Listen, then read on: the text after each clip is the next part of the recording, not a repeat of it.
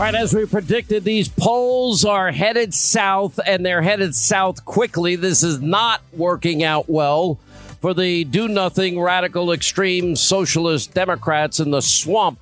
You know, have they done a thing? Ask yourself a question What have they done to help the American people, the people they represent for three years? What have they done short of every second, minute, hour of 24 hour week? Uh, 24 hour a day, every seven day week, every month, and every year.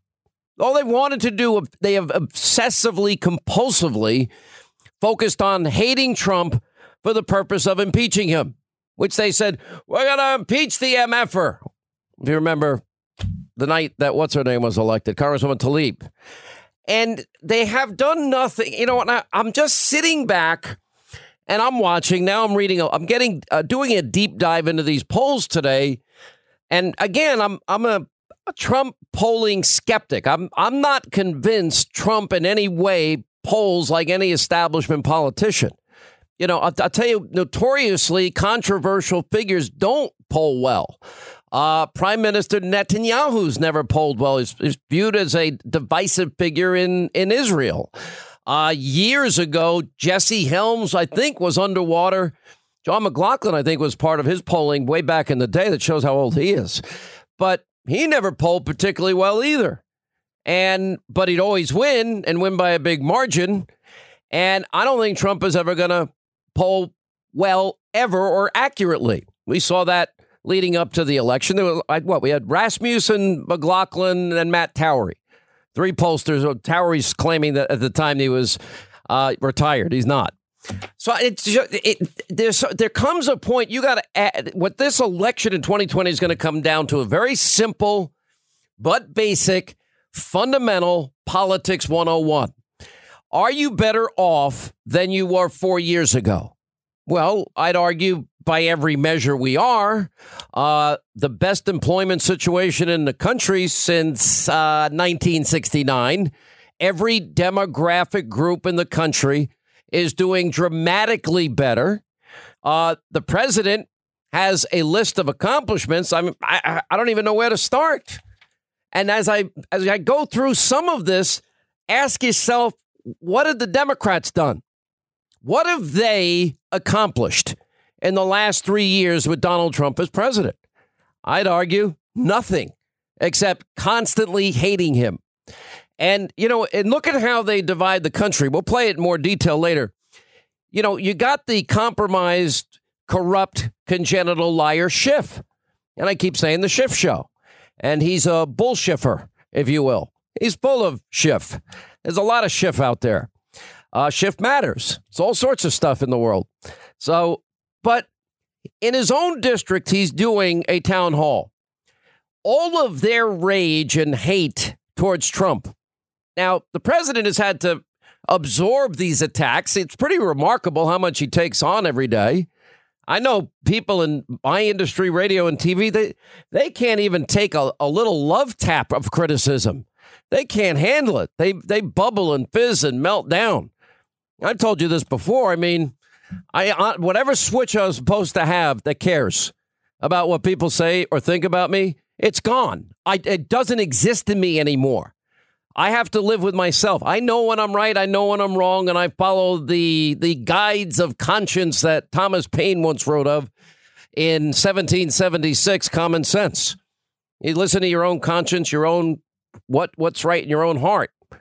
And by the way, he also said there'd be no need for any other lawgiver if we listen basically to God in our hearts, but we're human. That not being the case, fallen beings, etc., we don't get there. But just this is the rancor they have brought to the country. They have brought no policies. They have made no improvements. They have resisted and obstructed everything the president's tried to do. They have investigated to death this president they have tried to stymie and stifle and stop every single thing he's tried to do, and he's been able to do it anyway. And what have they brought to the country? Not a single accomplishment that I can think of, unless you consider it an accomplishment to impeach a president over nothing. With, you know, even one of the articles of impeachment just blown out of the water last week when the Supreme Court took on the case of whether or not, when there's a conflict with the executive and legislative branch, and one of the branches seeks remedy in the courts, uh, yeah, they're going to decide on executive privilege, and the White House is going to win. But this is just, it was fascinating that it happened in Schiff's district, the congenital liars district, because this is what he has brought to the country. Him and the rest of his party that follow him and are as extreme as him. This is what they have brought the country. I would argue this is their big accomplishment the last three years. Don't impeach our president. Uh, and one of the reasons why this is so important that it was so bipartisan and so overwhelming is that this shouldn't be a partisan issue. The facts of history Liar. are the facts of history. They will not be denied. You're a liar. You're a liar. And so, liar. You're a liar. I'm grateful. You should go to jail. You're a liar. Stop. Be in jail. You're guilty of criminal. Liar. You're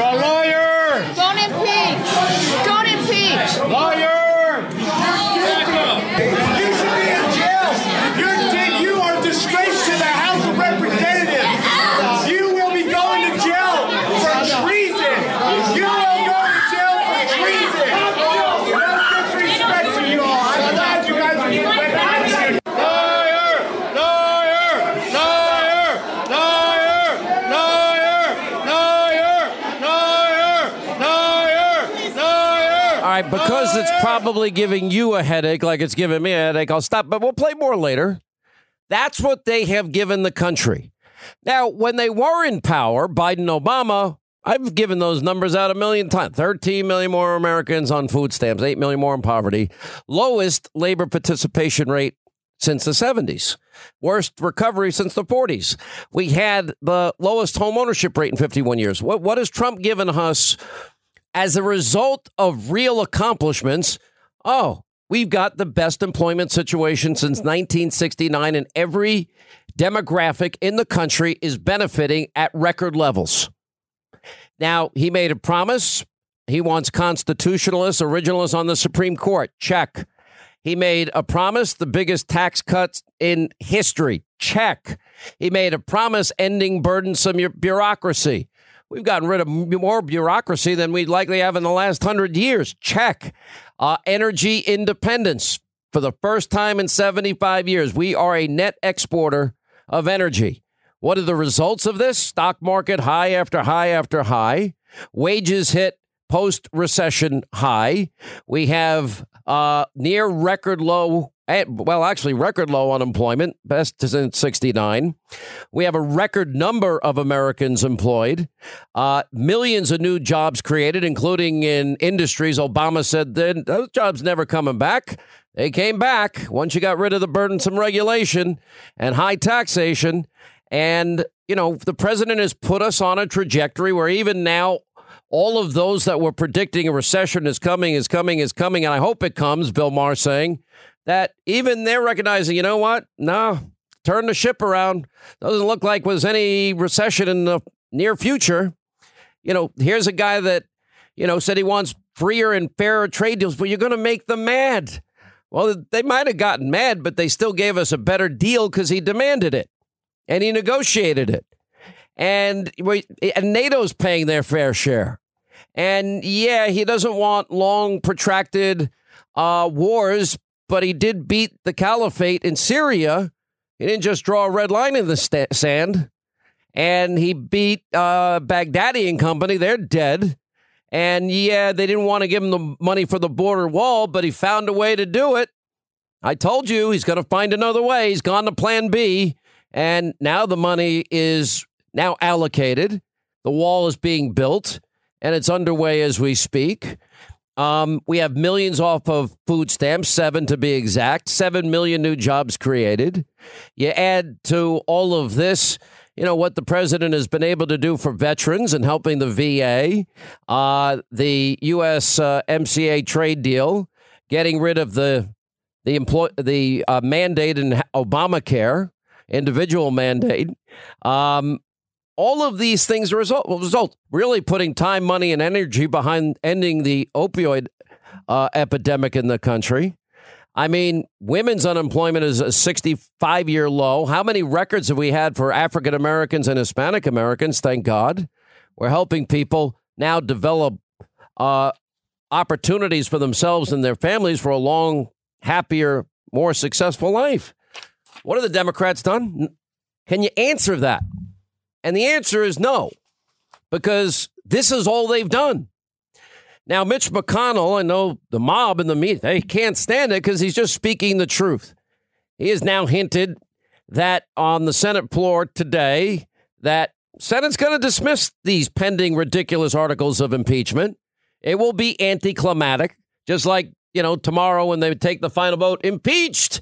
You know, fake news, CNN and MSDNC, state run fake news television, both of them, they'll be giddy. They'll be happy. They will think they accomplished something. They've accomplished nothing because he's not going anywhere. And your $94 trillion new Green Deal where everything's free and we have no oil or gas or coal and no internal combustion engine and eventually no planes or cows, uh, that's not going to go over because it's a mathematical law. The numbers you're throwing out is impossible. Just like the same thing with Medicare for all. Anyway, McConnell dismissed the suggestion out of hand by Schumer because he said, well, the House impeaches.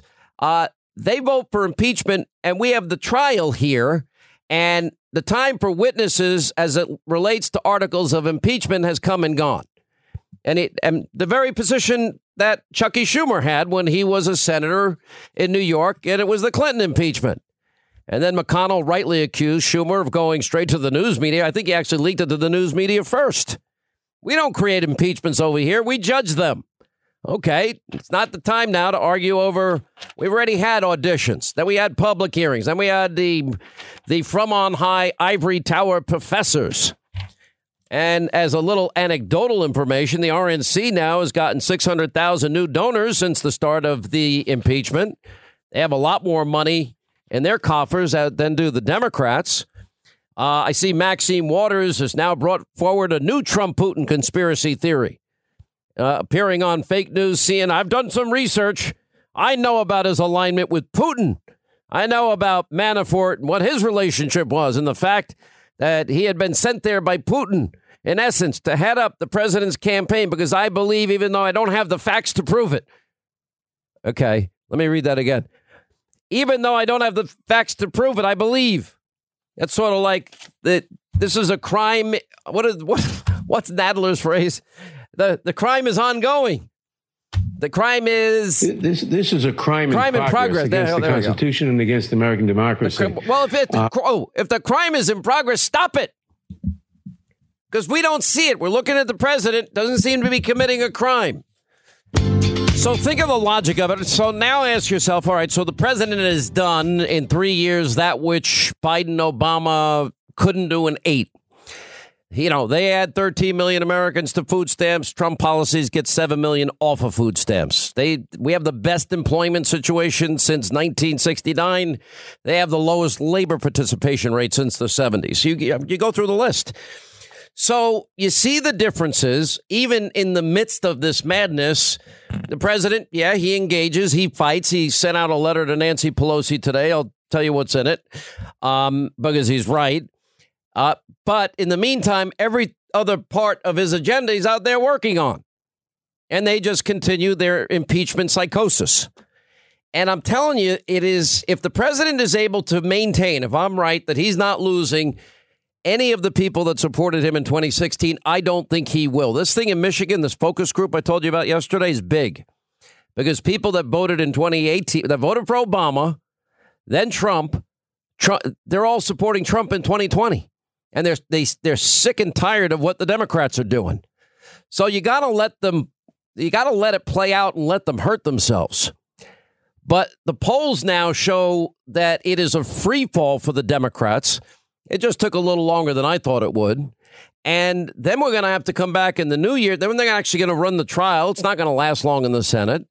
Then their candidates, when you start digging deep into what their views are and what they're planning to do to the country, Doesn't take, you don't need an abacus. You don't need a calculator to add up 94 trillion in the new Green Deal in 10 years. It will destroy this country, and it is not even mathematically possible. The 52 trillion in 10 years for Medicare for all with no pub private option, the math is not there. You can't you don't even take in the money to pay for that in 10 years.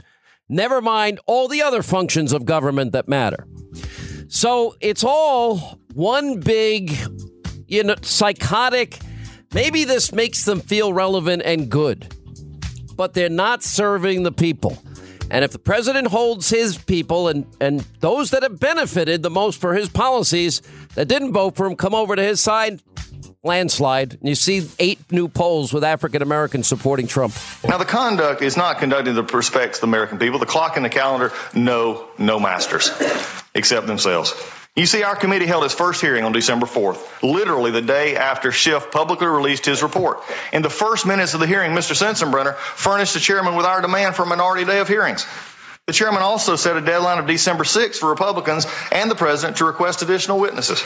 But it wasn't until Saturday, the day after the deadline, that Chairman Schiff transmitted 8,000 pages of material to the Judiciary Committee. And we still haven't gotten everything, not that it matters to the majority. For, for institutionalists, this should bother you. You can, you can still go ahead and vote for your yes tomorrow and vote for yes today and do that, but it should matter for this institution that while I was in Georgia, I received a call from my staff saying they've just released 8,000 documents, some drives, some of which were going to be kept in a secure holding.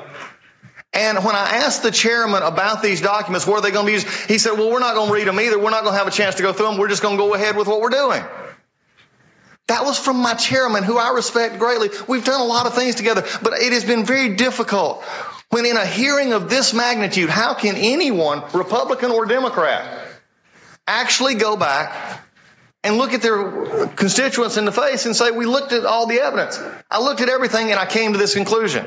No, we cherry picked the evidence and we only used what we wanted to do because that material, which by the way is still not all been released, there's the Inspector General IG report that is still transferred, has not been released. Now, whether it's good or bad is irrelevant. But when you're talking about impeaching a president, Shouldn't the underlying evidence sent to Judiciary Committee actually matter? Again, it doesn't take constitutional experts coming in and telling us about it. It takes common sense to know that you don't impeach somebody without at least making all the evidence proper. But you know, that's what happens when you're to the tyranny of a clock and a calendar. When you're the tyranny of a clock and a calendar, nothing else matters. We've seen evidence that the president decided to withhold from Ukraine important official acts, uh, the White House visit, military aid in order to pressure Ukraine to announce investigations of Vice President Biden and the 2016 elections. Why does that constitute an impeachable offense? Um, so, um, well, Mr. Raskin, on August 8th, Chairman Nadler stated with respect to the Judiciary Committee's hearing regarding the Mueller report that, quote, uh, this is a formal impeachment proceedings. Uh, but the House, un- unquote, but the House did not actually authorize impeachment proceedings until the adoption of H.Res. 660 on October 31st. So I believe it's important to clarify for the record when formal impeachment proceedings actually started. Is Chairman Nadler correct when he said uh, they started on August 8th, or did they begin when the House authorized them on October 31st? Okay. Um, forgive me, Ms. Cole, I was not actually prepared to answer that question. All right, that was, you know, the sights and sounds of the madness that is known as impeachment. The president now has weighed in too in a letter to the speaker in name only, Nancy Pelosi, and said this impeachment represents an unprecedented and unconstitutional abuse of power by Democratic lawmakers, which I agree with. They've abused their power. What they've done here is this this is a purely polit- this is a political power play. And what has been a never-ending ongoing saga to try and undo an election. The will of the people. Smelly Walmart shoppers like me and you, clinging to our God, our Constitution, our Bibles, religion, irredeemable deplorables, what they really think of us, we the people. He further goes on this is unequaled in nearly two and a half centuries of American legislative history. And the articles of impeachment introduced by the House Judiciary Committee are not recognizable under any standard of constitutional theory, interpretation, or jurisprudence. The president goes on by proceeding with your invalid impeachment. You're violating your oaths of office. You're breaking your allegiance to the Constitution, and you're declaring open war on American democracy. They've actually done this. They have now tried everything they can do to undo the election. Now, we do have an election coming up again. This one's in 322 days, but they can't wait. He goes on by saying that you dare invoke the founding fathers in pursuit of this election nullification scheme, yet your spiteful actions display unfettered contempt for America's founding, and your egregious conduct threatens to destroy that which our founders pledged their very lives to build. Any member of Congress who votes in support of impeachment against every shred of truth, fact, evidence, legal principle is showing how deeply they revile the voters and how truly they detest America's constitutional order. Our founders feared the tribalization of partisan politics, and you are bringing their worst fears to life. He goes on, this is nothing more than an illegal partisan attempted coup that will, based on recent sentiment, badly fail in the voting booth. You are the ones that are interfering in America's elections. You're the ones subverting America's democracy. You're the ones obstructing justice. You're the ones bringing pain and suffering to our republic for your own selfish, personal, political, and partisan gain. He says, everyone you included, now they spent three years doing this, knows what's really happening. Your chosen candidate lost the election in 2016 in an electoral college landslide, 306 227. And you and your party have never recovered from that defeat. You have developed a full fledged case of what many in the media call Trump derangement syndrome, and sadly, you'll never get over it. You're unwilling and unable to accept the verdict issued at the ballot box during the great election of 2016, so you have spent three straight years attempting to overturn the will of the American people and nullify their votes. You view democracy as your enemy. As you very well know, this impeachment drive has nothing to do with Ukraine or the totally appropriate conversation I had with its new president. It only has to do with your attempt to undo the election of 2016 and steal the election of 2020. And the president goes on this there is far too much that needs to be done to improve the lives of our citizens. And he goes on and says, It is time for you and the highly partisan Democrats in Congress to immediately cease this impeachment fantasy and get back to work for the American people.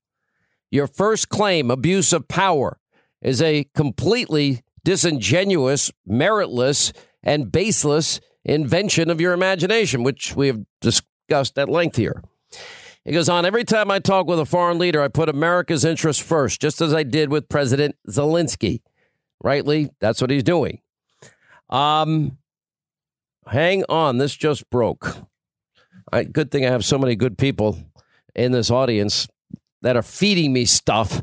I got like this influx of information overload because I got, oh, three TVs, five computers in front of me, four million papers. They're all disorganized, and I try to find them as we go along here. Uh, apparently, the FISA court is now weighed in, I guess, on the inspector general report. I've been dying to hear from them for the longest period of time. It must be long because it's taken a long time loading um, as it's been texted over to me. But I'm dying to know what's in this thing. And hopefully, I'll be able to pull it up here. Uh, let me see if Linda's phone brings it up faster than my phone. All right. I'm sending it to you, Linda. All right, boss. If, if it if it goes through, let's see. Oh, got it. I don't need yours. All right. Uh here we go. Foreign Intelligence Surveillance Court. Ooh. This is interesting. Uh accuracy concerns regarding FBI matters submitted to the FISA court.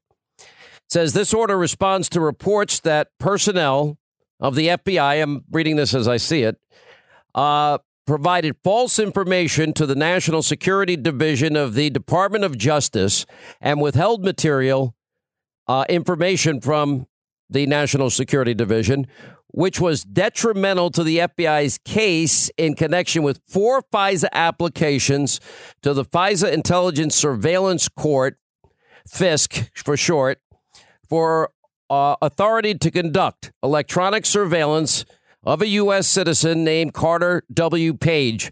When FBI personnel misled the National Security Division, NSD, moving forward, in the ways described above, they equally misled the FISA court.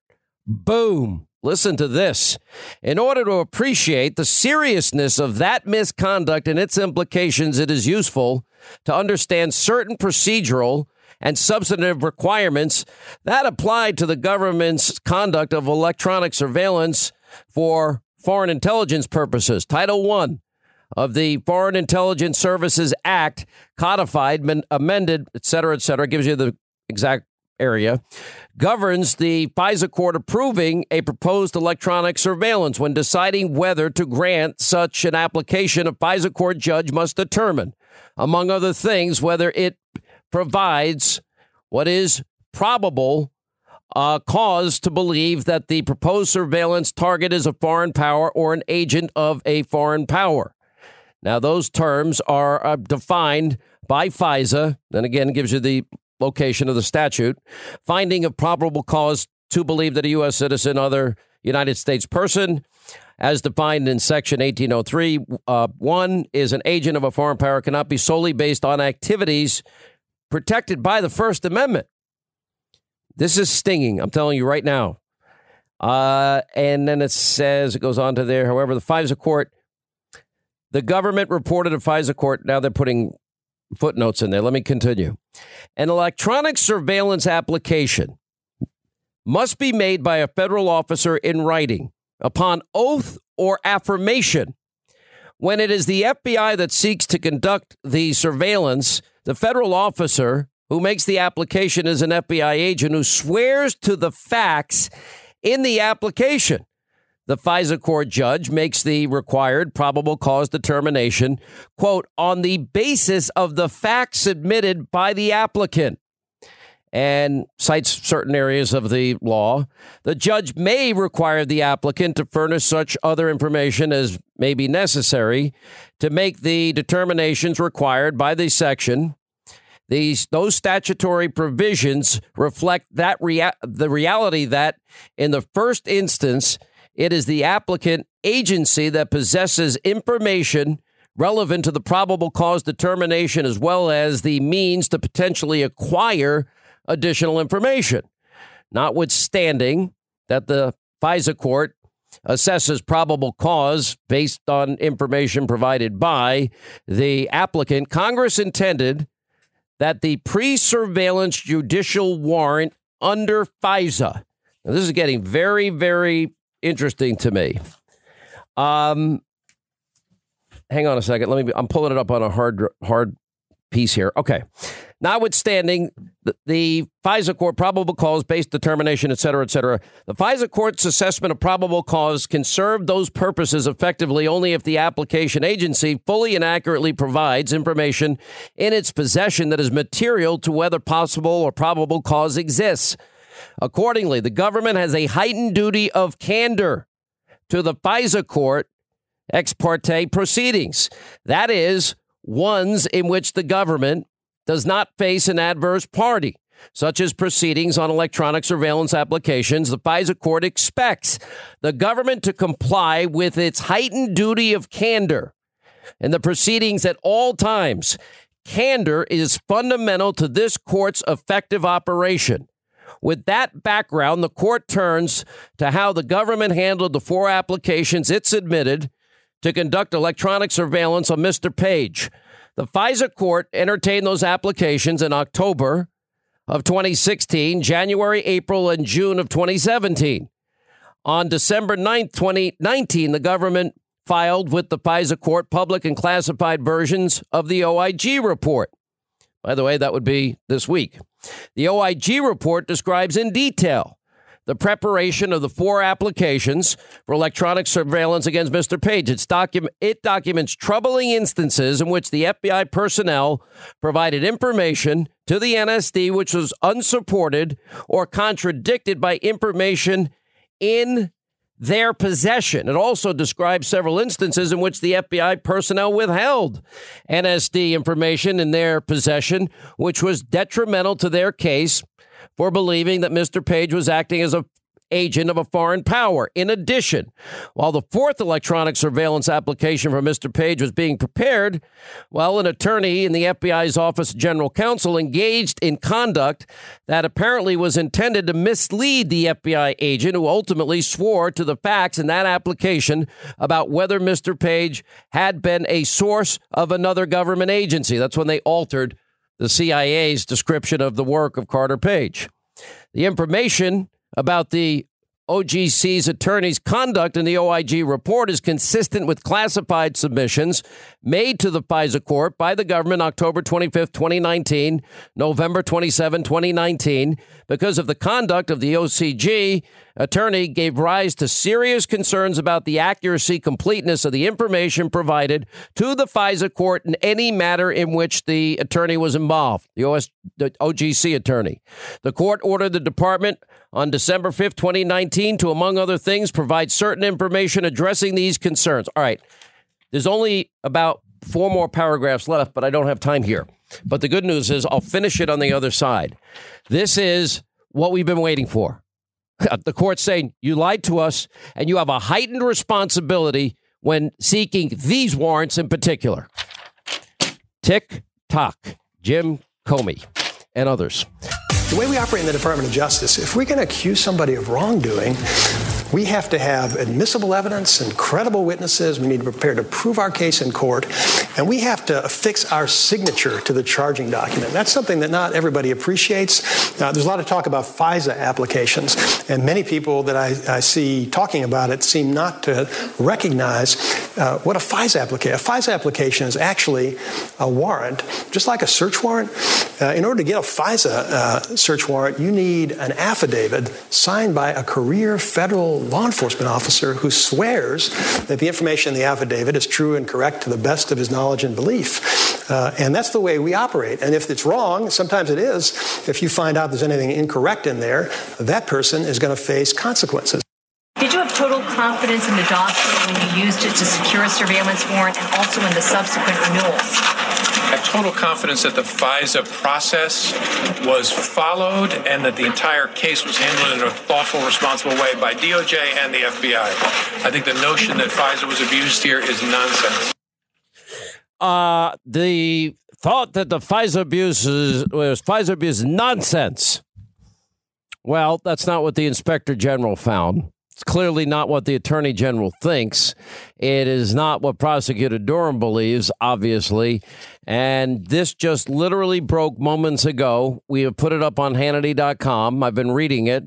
The United States Foreign Intelligence Surveillance Court accuracy concerns. Now, I had four paragraphs I haven't read, and then we'll go get John Solomon's view on this.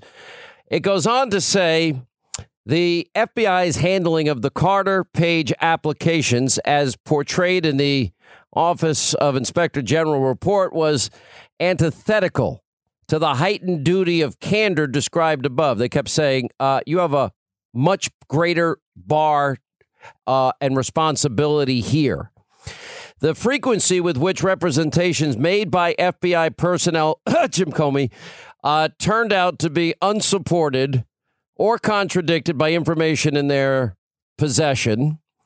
So let me go through the frequency with which representations made by the FBI personnel turned out to be unsupported, meaning false, or contradicted by information that they had in their possession. Oh, exculpatory information, and with which they withheld information detrimental to their case oh, yeah, we don't want you to see the real stuff. then you're not going to give us what we want. Um, it goes on to say, because this is, I think, devastating, detrimental to their case, calls into question whether information contained in other FBI applications is reliable. The FISA court expects the government to provide complete, accurate information in every filing with the court. Without it, the FISA court cannot properly ensure that the government conducts electronic surveillance for foreign intelligence purposes only when there is a sufficient factual basis.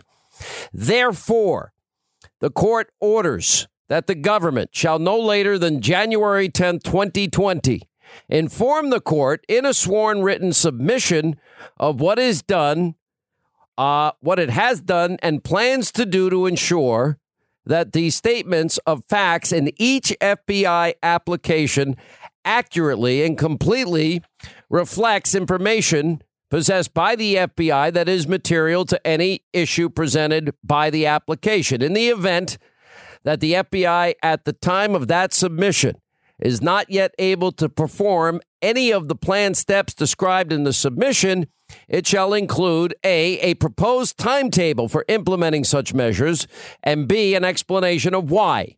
In the government's view, the information in FBI applications submitted in the interim should be regarded as reliable.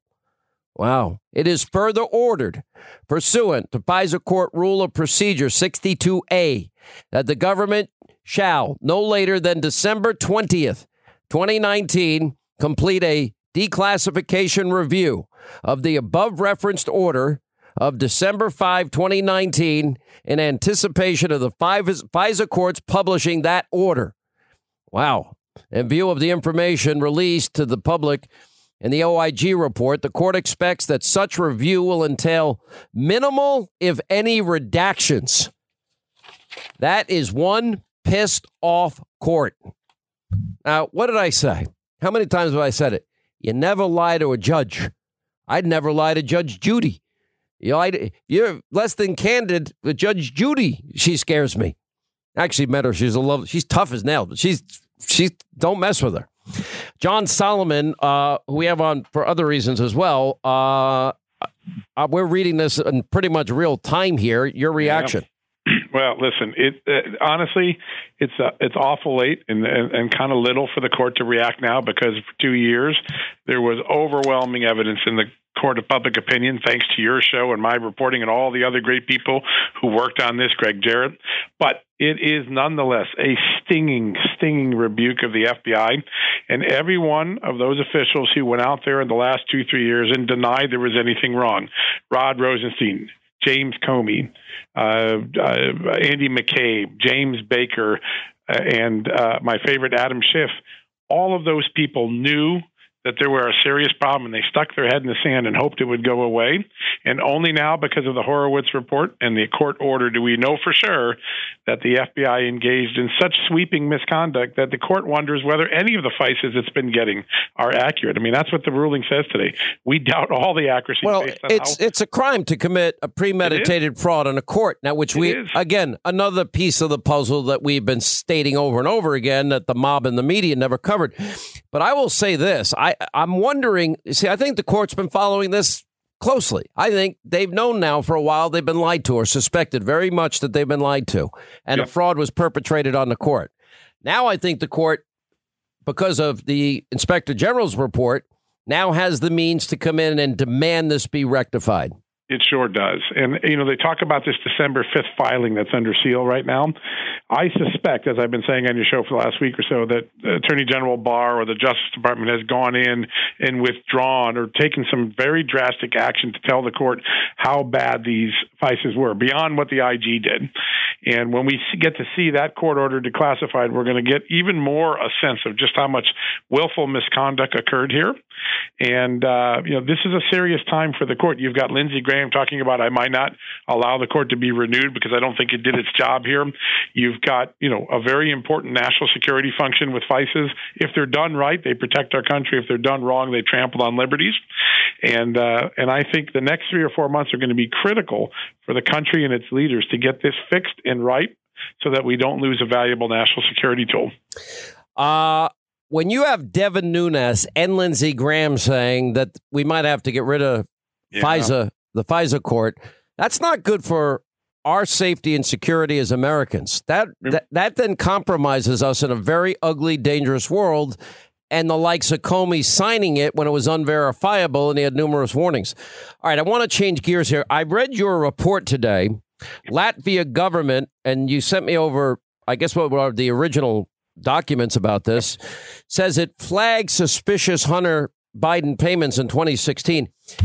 Uh, first, I want you to explain something. I don't I, you hear Joe bragging about you not getting the billion. He's leveraging right. a billion tax dollars. Then we got zero experience. Hunter, uh, you're not getting the billion. You fire the prosecutor. Joe knew was investigating his. All right, to me that that was slam dunk. End of case. Right. Everything that I see involving this country seems corrupt. Why is that? Well, you know, the, there are these former Soviet republics where corruption has run amok in the what we call the oligarch system, where a few people got rich and they kind of are the puppet masters for the country. And one of those puppet masters in Ukraine was a guy named Zlochevsky, the owner of Burisma, who hired Hunter Biden, uh, assumably to keep the these sort of investigations away from him, so he wouldn't be detected for the sort of misconduct that has now been alleged. But here is what we now know: the most important development in today's story. Joe Biden has been telling us for the last few months. His story keeps changing, right? First, he never talked to Hunter. Then Hunter said, Yeah, I talked to my dad about it, and I didn't really know they were under investigation. Then we showed he did know he was under investigation. But the thing they've been hanging their hat on the last few weeks is at the time I fired the prosecutor, no big deal because the case against my son's company was dormant. That is bunk. There was enormous activity going on in December, January, and February of 2016, right as the election was starting. Uh, and this is the, the new one. The new one is the Latvian government, a Soviet republic neighbor of Ukraine, said, Hey, we see these transactions to Hunter Biden. They don't look right. We think you should investigate them. They might be money laundering or evidence of money laundering. And they send that to the Ukrainian government one month before Joe Biden intervenes and fires the prosecutor overseeing this case. Joe Biden's story that nothing was going on in the case is demonstrably disproven by this document and several other things that you and I have talked about in your show the last few weeks. Now, Hunter claims that he never got a penny from China, but his uh, lawyer did say something to the effect, if I'm not mistaken, that, oh, he just hasn't cashed in his shares. Isn't that true? Yeah, I mean, uh, equity is, shares. There, there is. That's right. There is some ambiguity about what happened in China. There's very little ambiguity about what happened in Ukraine. So, how much money are we talking about here? That you're again, this is your reporting. Right. You're, you're, talking, to, I guess, to these sources. Yeah. How do you know? Do the, any of them have an agenda? Well, everyone has an agenda, right? And and in Ukraine, I say that I've said that in all my columns. Listen, it's tough tough to navigate this, right? But what we know is the Latvian government says on the record, the Ukrainian government's released the document. There is no doubt a concern was raised in February 2016 about the money being paid to Hunter Biden. That's contrary to anything Joe Biden has been saying. There were no red flags. There was nothing to be worried about. That's not true. Now, we need a real investigation to get to the bottom of this. And here's what we do know. In March of this year, three years after this Latvian memo was sent, the Ukrainian prosecutors reopened the case in Ukraine. And they did so because they got access to new financial records. And they have said publicly at a news conference just a month ago that they are uh, looking at money laundering, the very allegation that was in this Latvian document, and they've expanded it to look at also things like the theft of state or government funds. There's a very active investigation in Ukraine. We should wait and see how the new president, the new prosecutor deal with that. But I do suspect we're going to get some clarity in the next four to six months from Ukraine about what they think really went on with Hunter Biden, Burisma, and the owner, Mr. Zlochevsky. What is all this stuff? I have not been following it at all, except that I see that Rudy has been traveling the world and I guess digging up information about uh, the Bidens, I guess, or is it just or the corruption in general, or election interference as described by the Ukrainian court and by Politico on January 11th of 2017? Right. So listen, I, I, don't know as much. I haven't tracked Rudy's uh, movements as closely the last few months. You know, back. Well, apparently, earlier, if he if he makes a yeah. telephone call to you, John Solomon, that's public information now. yes, they should probably. You know, God forbid that John Solomon actually, as an investigative reporter, right. uh, has contacts. Yeah, that's the silly part about it. If they, and there were many other reporters in those call logs. They just chose not to release them. I, I think Rudy Giuliani has been for more than a year looking at the issues in Ukraine as they affect President Trump's defense and things like the Mueller report and now the impeachment trial. And he's trying to get the best evidence for his client to make a case of his innocence. And one of those cases is uh, there might have been really legitimate concerns in Ukraine about Hunter Biden that would warrant a president saying, "Could you get to the bottom of it?" That would be a natural legal defense for Rudy Giuliani to help the president build in this impeachment proceeding, and we should wait and see what he releases. He, there's some talk he's going to go before Senator Graham's committee and release his evidence. There's all the things I put into the public, and remember, all my things are documented. You can click and see the documents and read the information yourself. There are a lot of questions, none of them answered but a lot of important questions. And the most important is Did Joe Biden engage in a appearance of a conflict of interest when he fired a prosecutor he knew was investigating his son's company? I think we're getting a clearer answer every day on that, and there ought to be some accountability brought to that issue. All right, John Solomon, thank you. 800 941 Sean, toll free telephone number. Glad you're with us. Merry Christmas. You can say it again. It's like, oh, it's safe to say it. The war on Christmas. Remember they get so mad, liberals, that we'd say there's a war on Christmas on Fox. I mean, you, you can't you can't even put up a nativity scene without people just melting. Alka-Seltzer and water. It's like Mike Huckabee says, uh, puts out a tweet the other night. He's on my show and he goes, "Yeah, I'm going on Hannity uh, because the president really deserves a third term because they stole his first year, and they lose it." Uh, anyway, in Ohio, we have Todd standing by. Todd, how are you?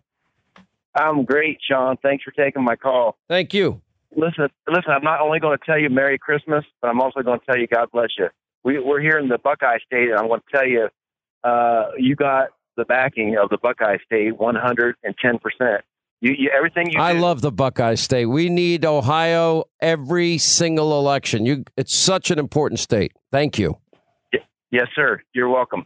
Uh, I just, I, I, just really wanted to keep it short and sweet, and just to tell you thank you. I, I everything that you're saying, you know, I've, I've, been following you for years. I've got my sisters, my mom, my brothers. We're all following you. So, uh, well, it means I, a lot. Wanted, I, I really appreciate what you do. I can't do it without you, and you know, I'll say this. I'm going to say it a lot in the next year. We're all spokes in a wheel. The only way the president gets reelected, the only way you'll ever hear the words CNN fake news can now project that Donald J. Trump has been reelected the 45th per- president of the United States and them lose their mind and we shock the world again. It's an all hands on deck moment. This impeachment will long be forgotten by some, but not by me. Quick break. Right back. We'll continue straight ahead.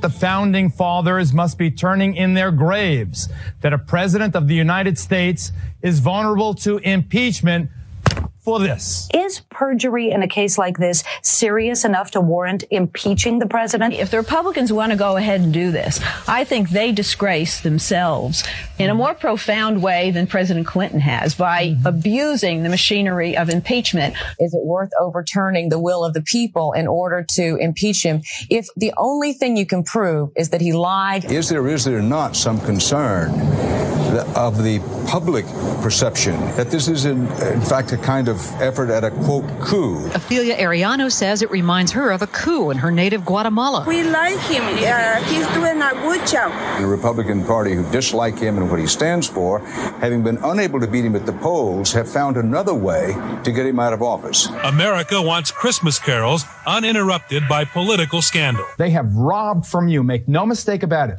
They have used a procedural device to steal from you your right to be democratically represented. Quote, you don't overturn the results of an American election on a whim, unquote. If he takes the risk of going to trial and he's convicted, that could be seen as an impeachable offense. If Trump were caught on a video camera snorting cocaine in the White House, maybe with one of his children, there was at least a chance he'd be impeached. If he's not a legitimately elected president in your mind, there are tools that Congress has. I don't see how that wouldn't be an impeachable offense. That tweet fits the Republican definition of an impeachable offense. I will fight every day until he is impeached. Impeach 45.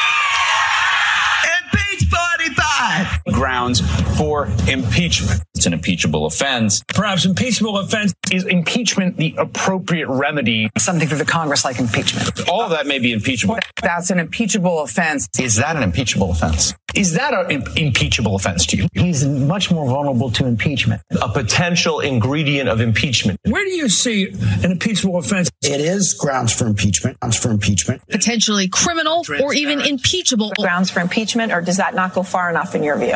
Grounds for impeachment. This tweet alone may be an impeachable offense. Let's talk about impeachment. Impeachment is on the table. Which impeachable offense? Bullies don't win. And I said, baby, they don't. Because we're going to go in there, we're going to impeach them. Do you see an impeachable set of offenses? It's an impeachable offense. If that's not impeachable, I don't know what is. The president shall be removed from office on impeachment. Is it impeachable?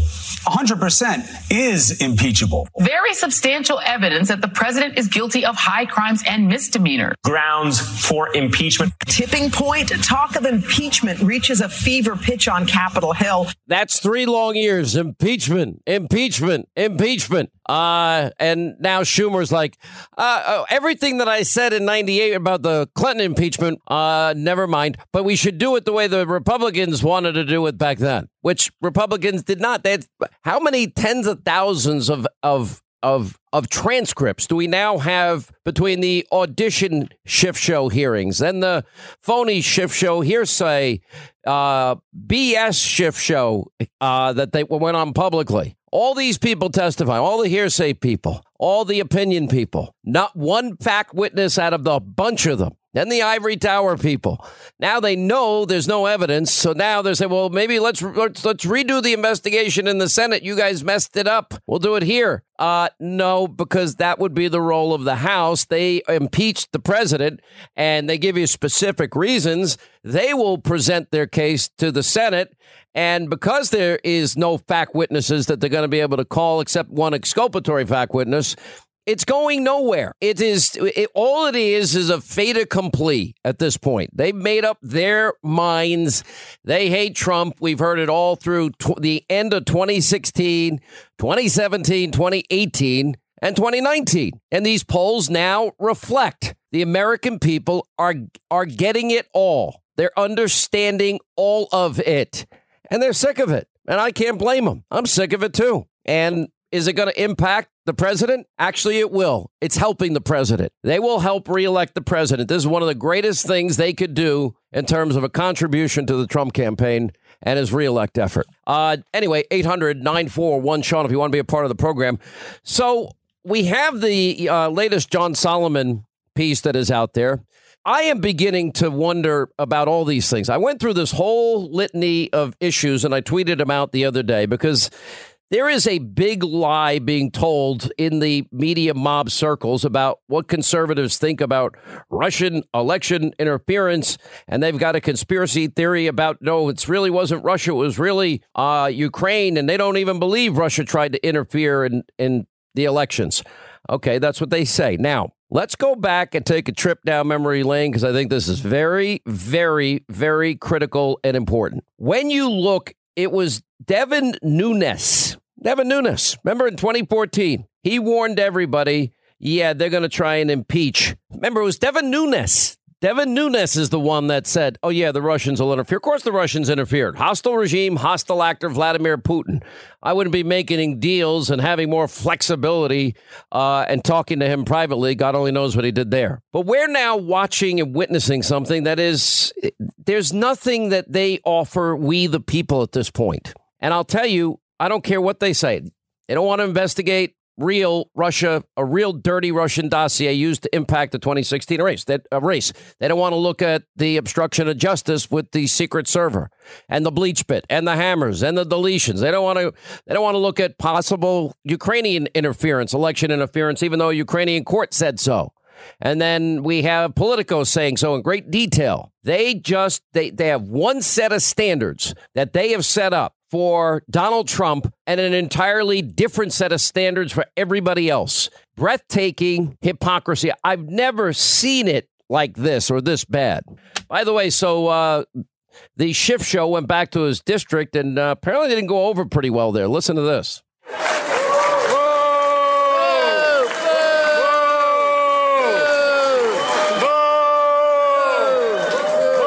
Don't impeach our president. and one of the reasons why this is so important that it was so bipartisan and so overwhelming is that this shouldn't be a partisan issue. The facts of history are the facts of history. They will not be denied. You're a liar. You're a liar. And so, liar. You're a liar. I'm grateful. You should be going to jail. You're a liar. Stop. Be in jail. You're guilty of what?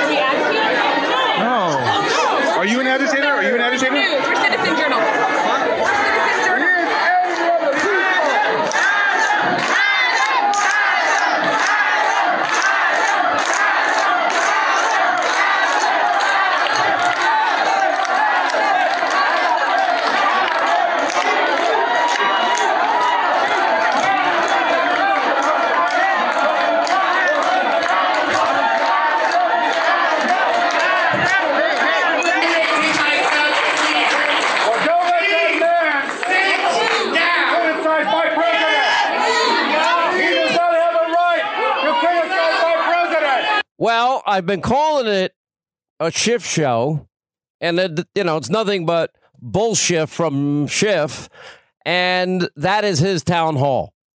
Great job dividing the country. Uh, all right, let's get to our phones. Uh, let's say hi to Christopher in New Jersey. Christopher, hi. How are you? Glad you called, sir. Hi, uh, my name is uh, Dr. Christopher Benetti. I'm actually a political scientist, and I'm a liberal Democrat. Are you a profe- Um, Are you a professor?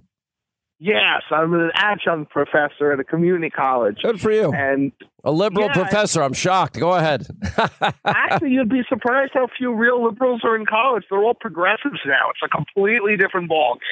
Completely different ballgame. I, I'd I kind of look at about it. liberalism, progressivism. It, it's sort of the the party's gone hard left. But anyway, what's on your mind today?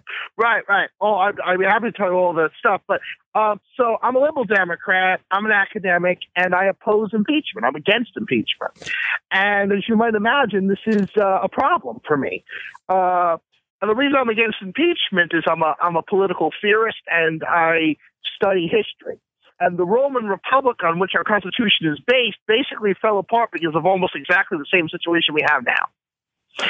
And I feel like our institutions are more valuable than impeachment. I also think that the evidence for impeachment is weak.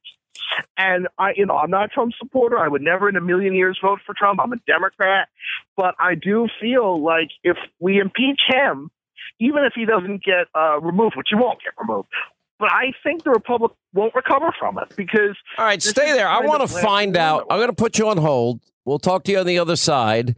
And why, as a liberal professor um, of political science, why you are against impeachment. It's pretty interesting to all of us.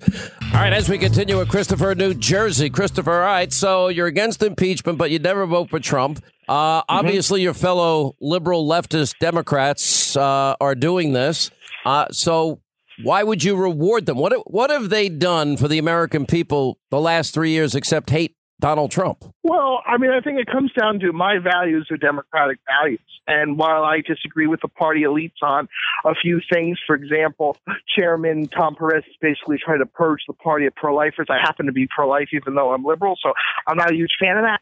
But I do feel like at the end of the day, I'm a Democrat in my values. And even if the party does things I find distasteful, I can't just leave. I actually disagree with uh, Jeff Van Drew when he left. I don't think that even when the party does something that's dishonorable, that you should leave. Can So you name one specific accomplishment, one thing they've done for we, the people, in the last three years? Well, I, you know, at the state level, I think the Democrats. I'm not, no, no, no. We're not talking about the state level. I'm talking about Congress. I'm talking about your House of Representatives, the Democrats in Washington. What have they done for we, the they people? haven't they haven't done that much, but I would argue that the Republicans haven't done that much either. Uh, well, I would argue Donald Trump gave us the largest tax cut in history.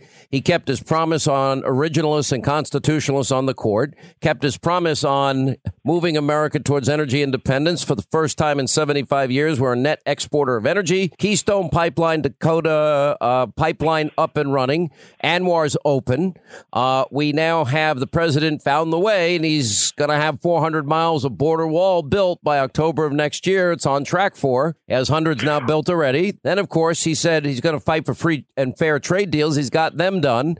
Uh, then he said he didn't want long entanglements abroad, but he beat the caliphate in Syria. Baghdadi and his closest allies are dead. Um, I'd say he's done a pretty good job of keeping a lot of his promises.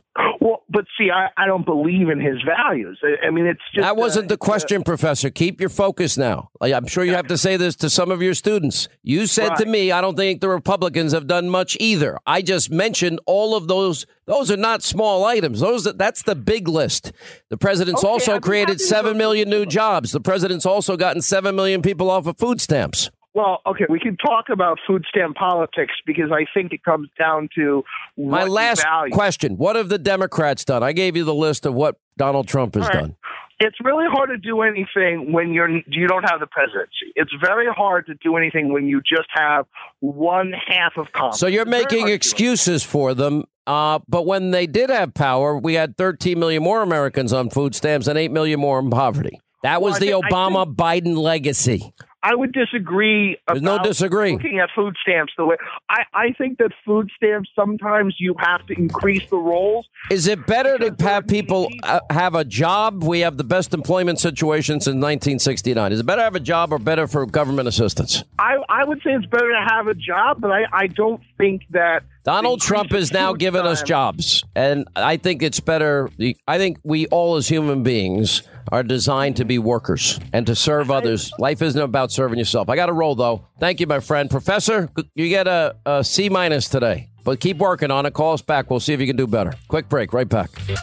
Stay right here for our final news roundup and information overload.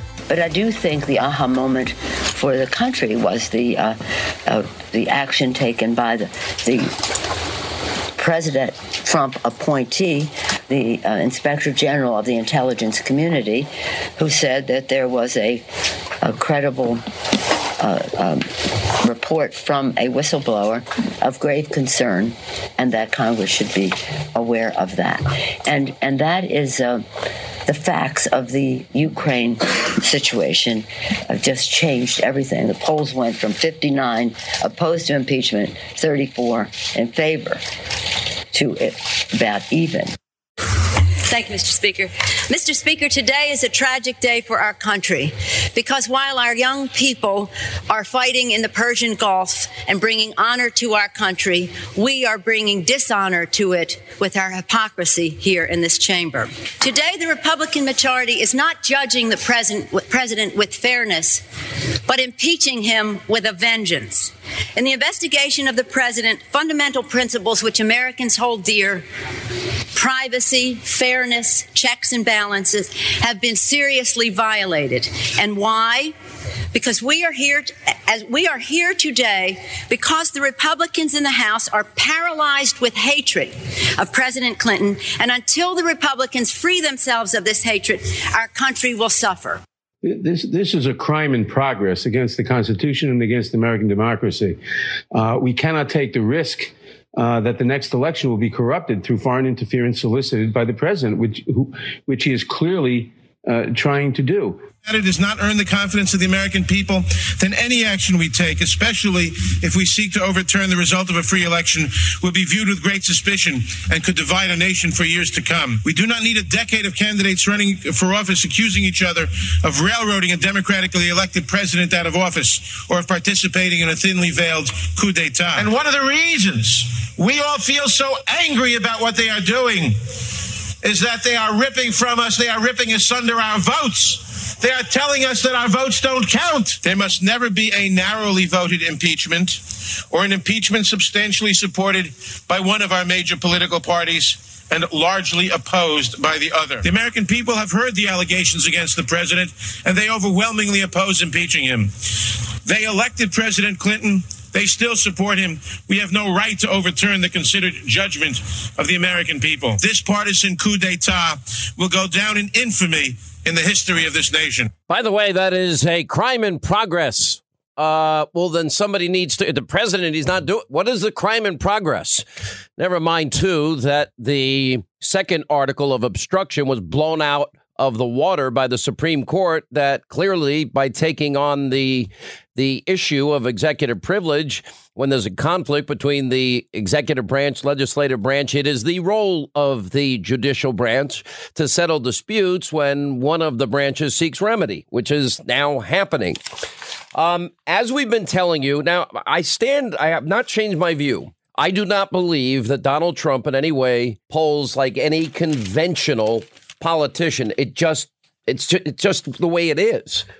But with that said, the Real Clear Politics average now has uh, impeachment underwater. That was not the case from the very get go. We've got new polling numbers from our friend Matt Towery. USA Today numbers that we're going to share with you, uh, but you hear the rank hypocrisy of Schumer and of Nadler and of Pelosi and the compromised, corrupt uh, Adam Schiff. They've had all their hearings. They brought all their hearsay and opinion witnesses. The one fact witness is on the table. Now they want to, because they know it's so weak in the Senate, now they want to, well, let's try for another impeachment uh, uh, uh, attempt here, if you will. Another coup attempt. Anyway, John McLaughlin, the pollster, is with us, pollster strategist, uh, McLaughlin and Associates, and uh, also syndicated columnist, attorney. He has now taken on the new role of being the official pollster for all of the Fox owned uh, stations. Uh, across the country, which is a really big job, many of them in swing states, important states like Florida, Georgia, and elsewhere uh, separate and apart from the Fox national polls, which I've not been too particularly pleased with their methodology.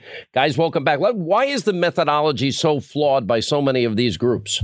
Well, uh, I think one of the things that you see, uh, Sean, is that, uh, of course, I've argued against cell phones, although there is a way to make cell phone polling uh, effective. Um, and and also, I think the biggest flaw is that um, there's an insistence on weighting these polls heavily towards younger voters. Uh, we see an over polling, oversampling of Democrats. And of course, there's also the reluctance for individuals to tell people that they support Donald Trump after they see him attacked on virtually every news network and uh, on every uh, talk show, um, other than, than, of course, yours and Rush's and a few that are at the top of the heap, I might add. Uh, but also on, on late night comedy and the like, they, they realize that they are pariahs if they tell people that they support Donald Trump. There are ways to get them to do it. Uh, we have new polling numbers, which we'll talk about in a minute, in, a, in one state that we're doing. Um, and, and, by the way, those are separate from the Fox affiliate polls. I'm doing my own polls this year because I got it right in 2016, and I'm going to make sure I get it right. And we're only going to air them on your show. So, it, by the way, it's been you, John McLaughlin, and Scott Rasmussen that have been right. Zogby wasn't. The three of, yeah, yeah, the three. Of, uh, Zogby has been right, but look, look at the exit polls. All right, so let's go through what we see. We now have six polls, even a CNN poll, showing that opposition is now outpacing support for impeachment. This is a big turnaround. Why are we seeing it at this late hour, um, John McLaughlin? Well, because they have no facts. First of all, those polls that you mentioned, I agree with Matt. They're biased in their samples. They're biased in their questions. They randomly dial phone numbers. They don't use voter lists. They're they're samples of adults or registered voters, not likely voters, because likely voter polls determine who actually votes. There was 139 million people who voted, but there were 90 million people eligible that didn't vote. So they pollute the polls. And the Republicans on election day 2016, there was 37% Democrat, 33% Republican. All these polls that you just mentioned that you're referring to, even though they're trending our way and show the majority or close to a majority now opposes this impeachment, those polls are all biased with Republicans well under 30%. Now, what I want to tell you is you've seen you referred to the real clear politics average. That curve or that graph, when they started doing these hearings, they went down. There's no evidence. America was bored by it. They can't prove their case that the president did anything wrong.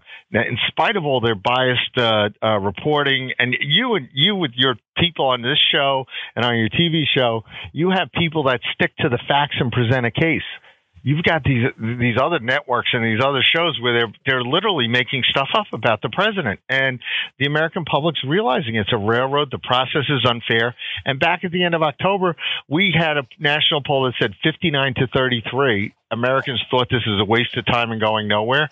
Well these hearings by the Democrats by Pelosi and Schiff have proven it and also the Republicans like Doug Doug Collins have exposed it that this is a political impeachment, all about stopping the president from being reelected. And and we had national polls saying that 52 to 36 that this is not a legal uh, proceeding; it's it's a political proceeding. All right, let's go to your new poll that just came out. Uh, we have it up on Hannity.com and also the USA Today poll. Uh, what we see is Donald Trump defeating former Vice President Biden in that poll uh, and Bernie Sanders by five points and Warren by eight points. And if you look at hypothetical head to head contest, Trump also is ahead of uh, Mayor Pete by 10 points, Mayor Bloomberg by nine points. Um, that's another turnaround. And you did the state of Georgia. Tell us what you found in Georgia, Matt Towery. Well, what's interesting about Georgia is the University of Georgia, in conjunction with the Atlanta Journal Constitution, did a poll just about a month ago.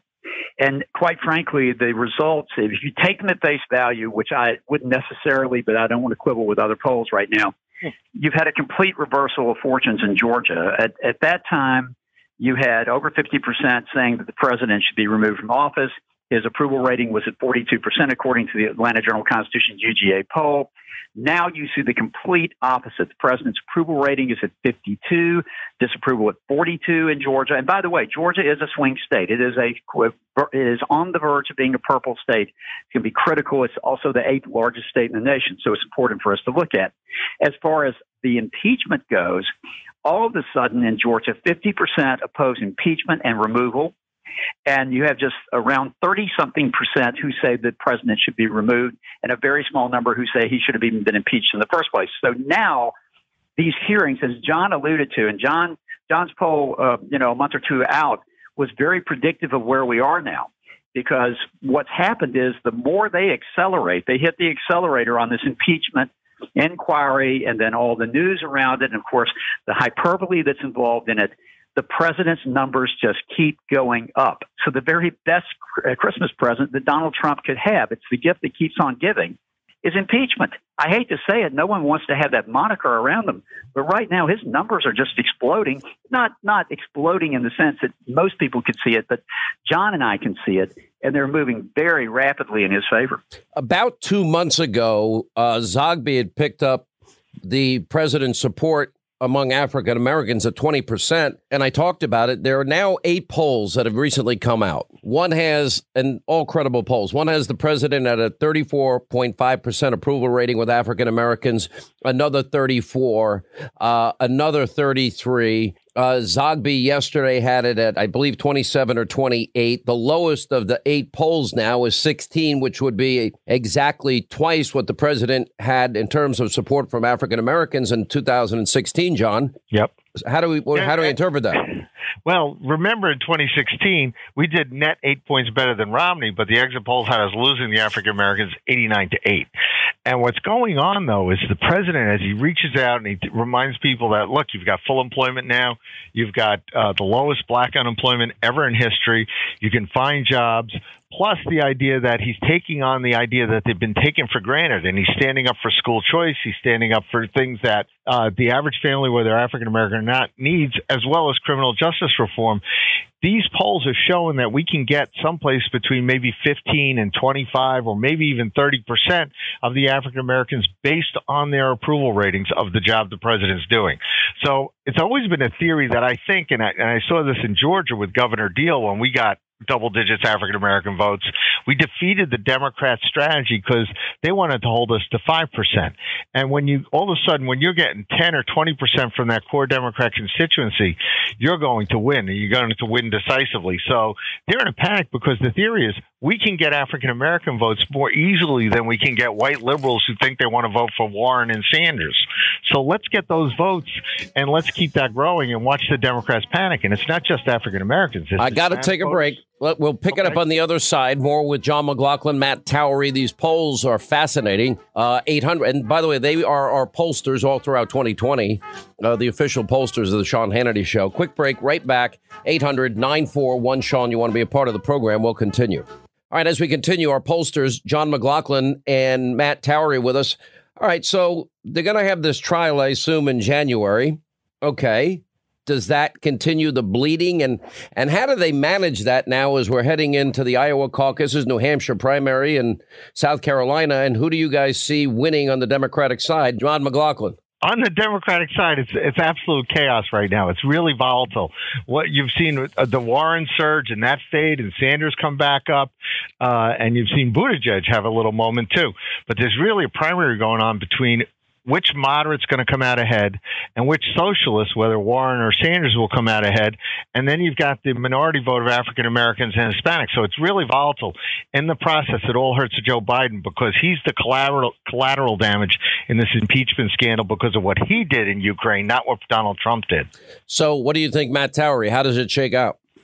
Well, it's interesting. You know, we're we're beginning to see um, the emergence of sort of a Biden on one side and, and the, the, the, Warren and Bernie Sanders on the other, which of course they represent the extreme liberal, uh, quote, socialist side of the, of the party. So as if that continues to emerge, our theory early on, if you remember, we were talking about this in the spring and summer, was that that there'd be a consolidation between Sanders and Warren. Someone would have have to step aside, and then you'd end up having a very liberal nominee. Now, I still have my eyes peeled on Deval Patrick. I know he's not done anything yet, uh, but I'm suspicious about his emergence because it came from nowhere. And I believe that um, if he had the right support, which would come from the Obama group, he could become a very viable candidate and a, a bit of a worrisome candidate for the president.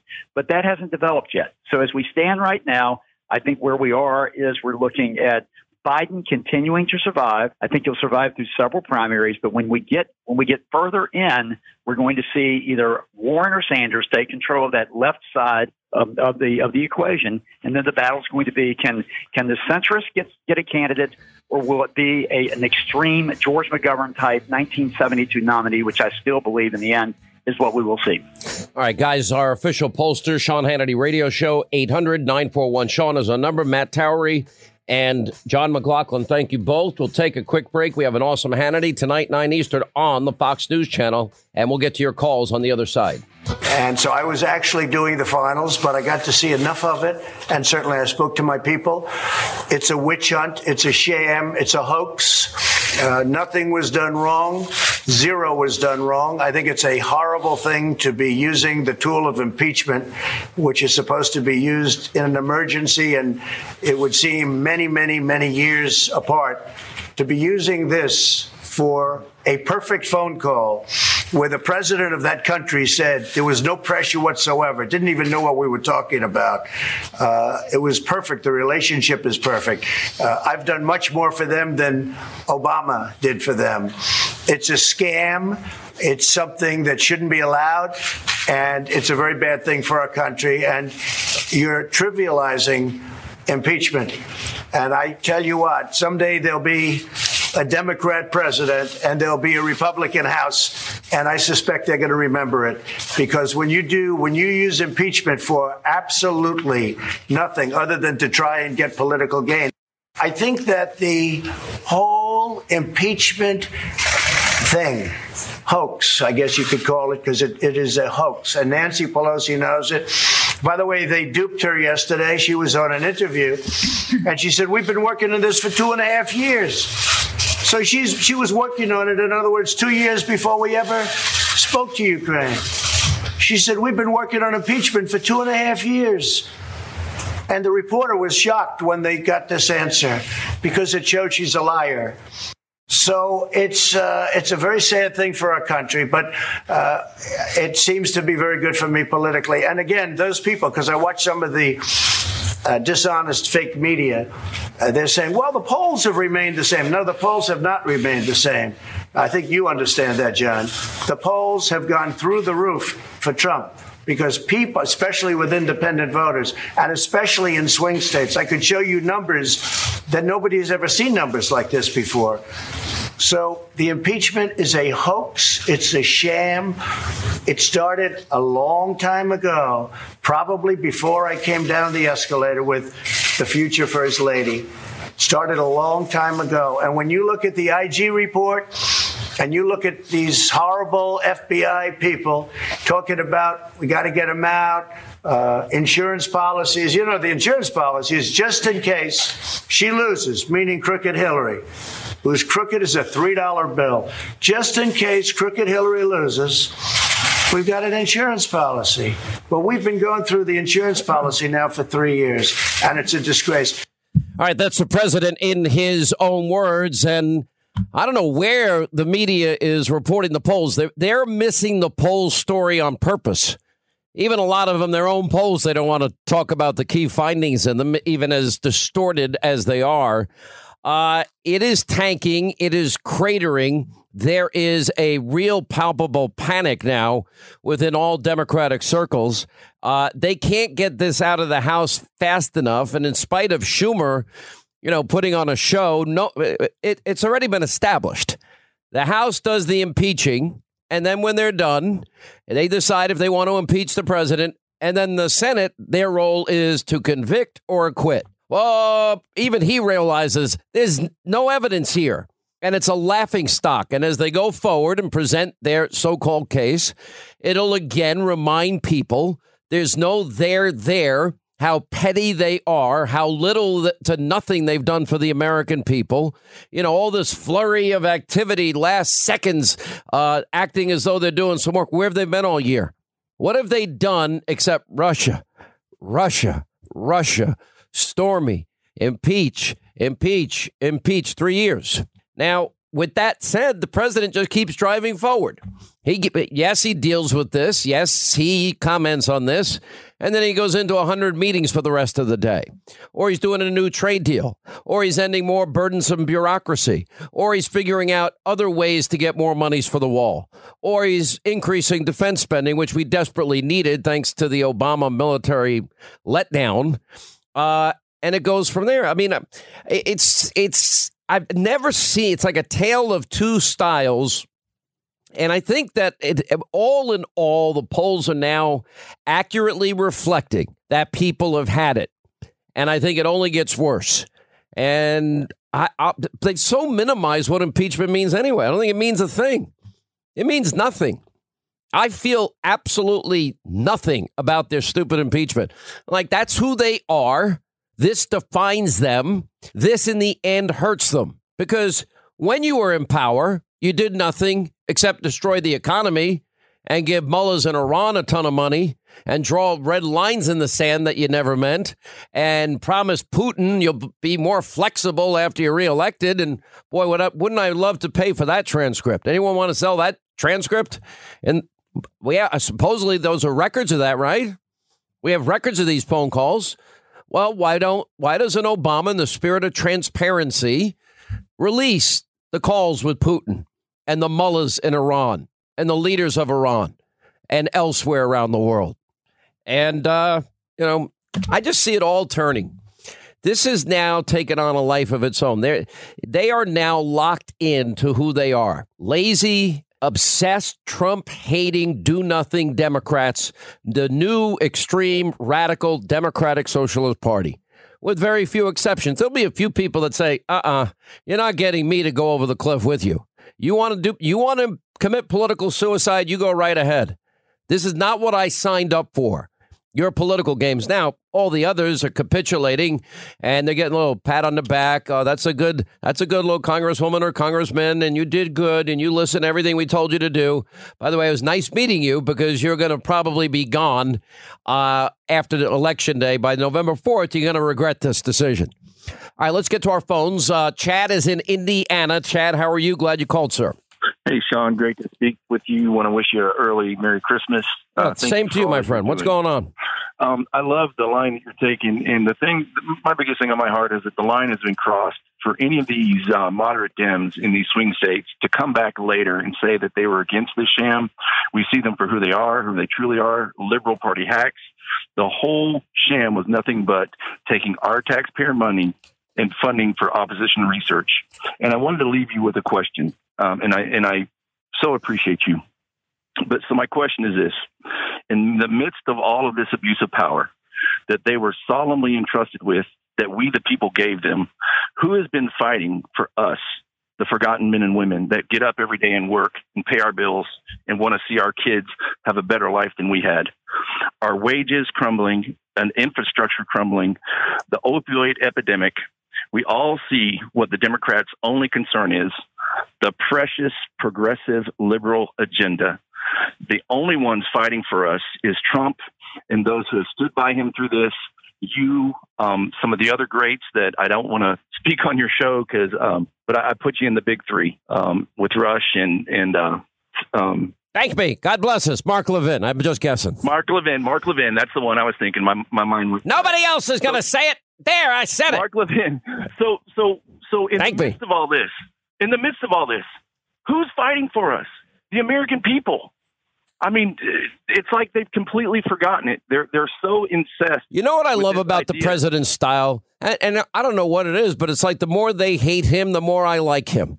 The more I like that he doesn't yeah. take their crap. The more I like that he fights with them, and the more that I like that he goes about the business of governing the country and keeping his promises. That's yes, refreshing. Sir. You know, yes, uh, there's a lot of things that, that factor into elections. Peace and prosperity, always a big factor. And every economic measure not only is holding strong, but all the the talking of recession has now gone away. And we've had a major turnaround.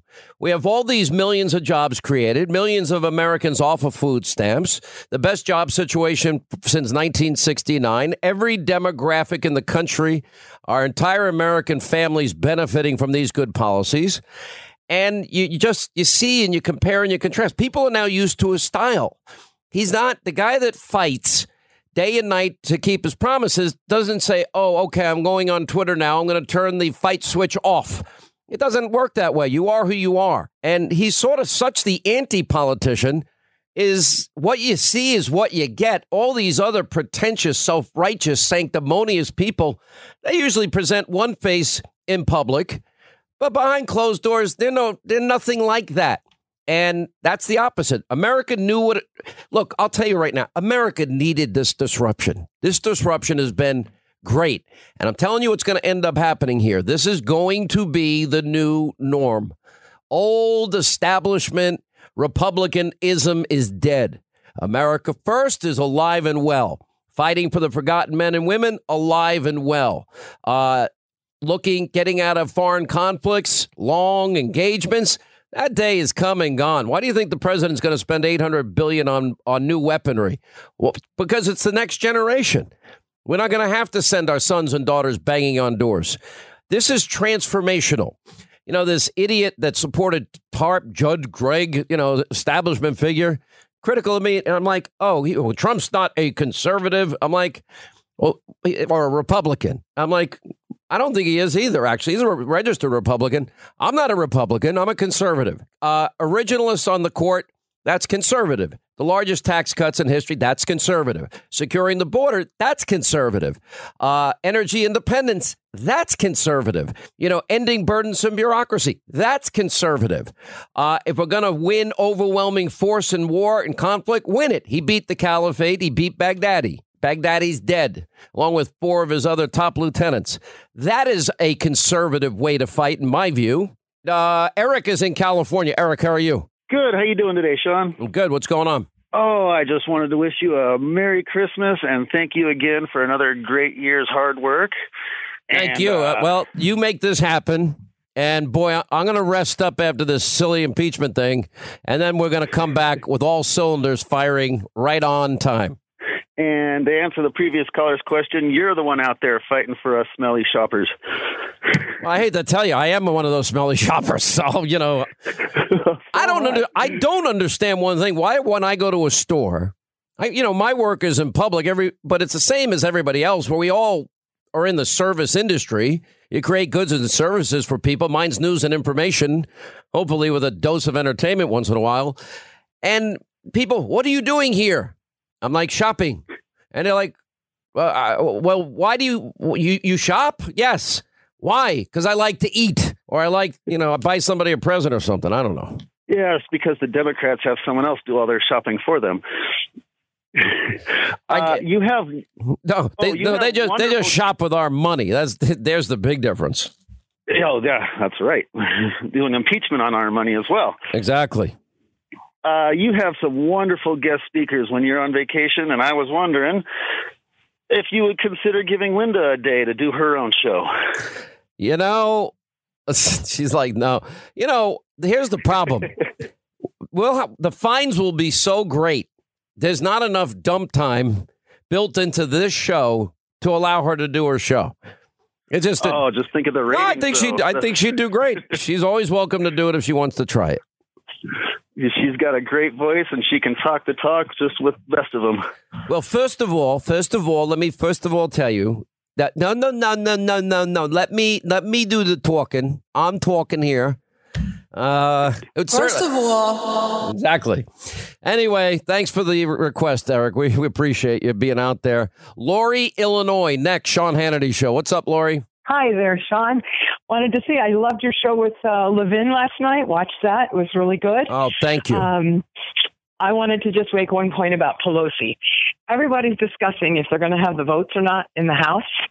I think it's a mute comment because you know darn well she's going to have those votes, and we're going to have quid pro quo, but on her side. She's the one, I'm sure, promising everyone you know, all of the Democrats promising, blackmailing, bribing, doing whatever it is to make sure she's got those votes. Listen, I mean, this is what Congress does all the time. That's true. There- there's a lot of that, which is a good point I wish I thought of. They're always saying, well, you vote for us here, we'll be able to help out. What do you need in your district again? Oh, you have soybeans in your district. Well, we could probably help the soybean farming industry if you help us with this vote. Right. Yeah, there's a lot of that that goes on. Yeah. So we shouldn't be blaming President Trump for anything that they're doing anyway. It's all quid pro quo. You support my spending in my district, I'll support the spending in your district. You have a quid and a pro and a quo like Joe. It's amazing. Yes, sir. Definitely. You have a Merry Christmas, and I'll be I'll keep listening and watching. Well, thank you. I'm going to rest up after this stupid impeachment, which is keeping me on my vacation week and not making me happy because it's a waste of our time. It is hurting the country. Anyway. All right, Hannity, tonight, 9 Eastern. Uh, wow. From the FISA court, a beatdown based on the FBI abuse of power. And uh, there is now going to be accountability. Uh, the latest on the impeachment charade, of course. Uh, Gregg Jarrett, John Solomon, uh, Matt Gaetz, uh, Congressman Scalise tonight. Uh, Senator Ron Johnson is going to join us tonight. He's been really good lately. Lara Logan, Sean Spicer, and buckle up for crazy impeachment day tomorrow. And then you'll go home with your family, and then you'll vote in 322 days, and then we'll start all over again. All right, have a good night. We'll see you tonight at 9 back here tomorrow.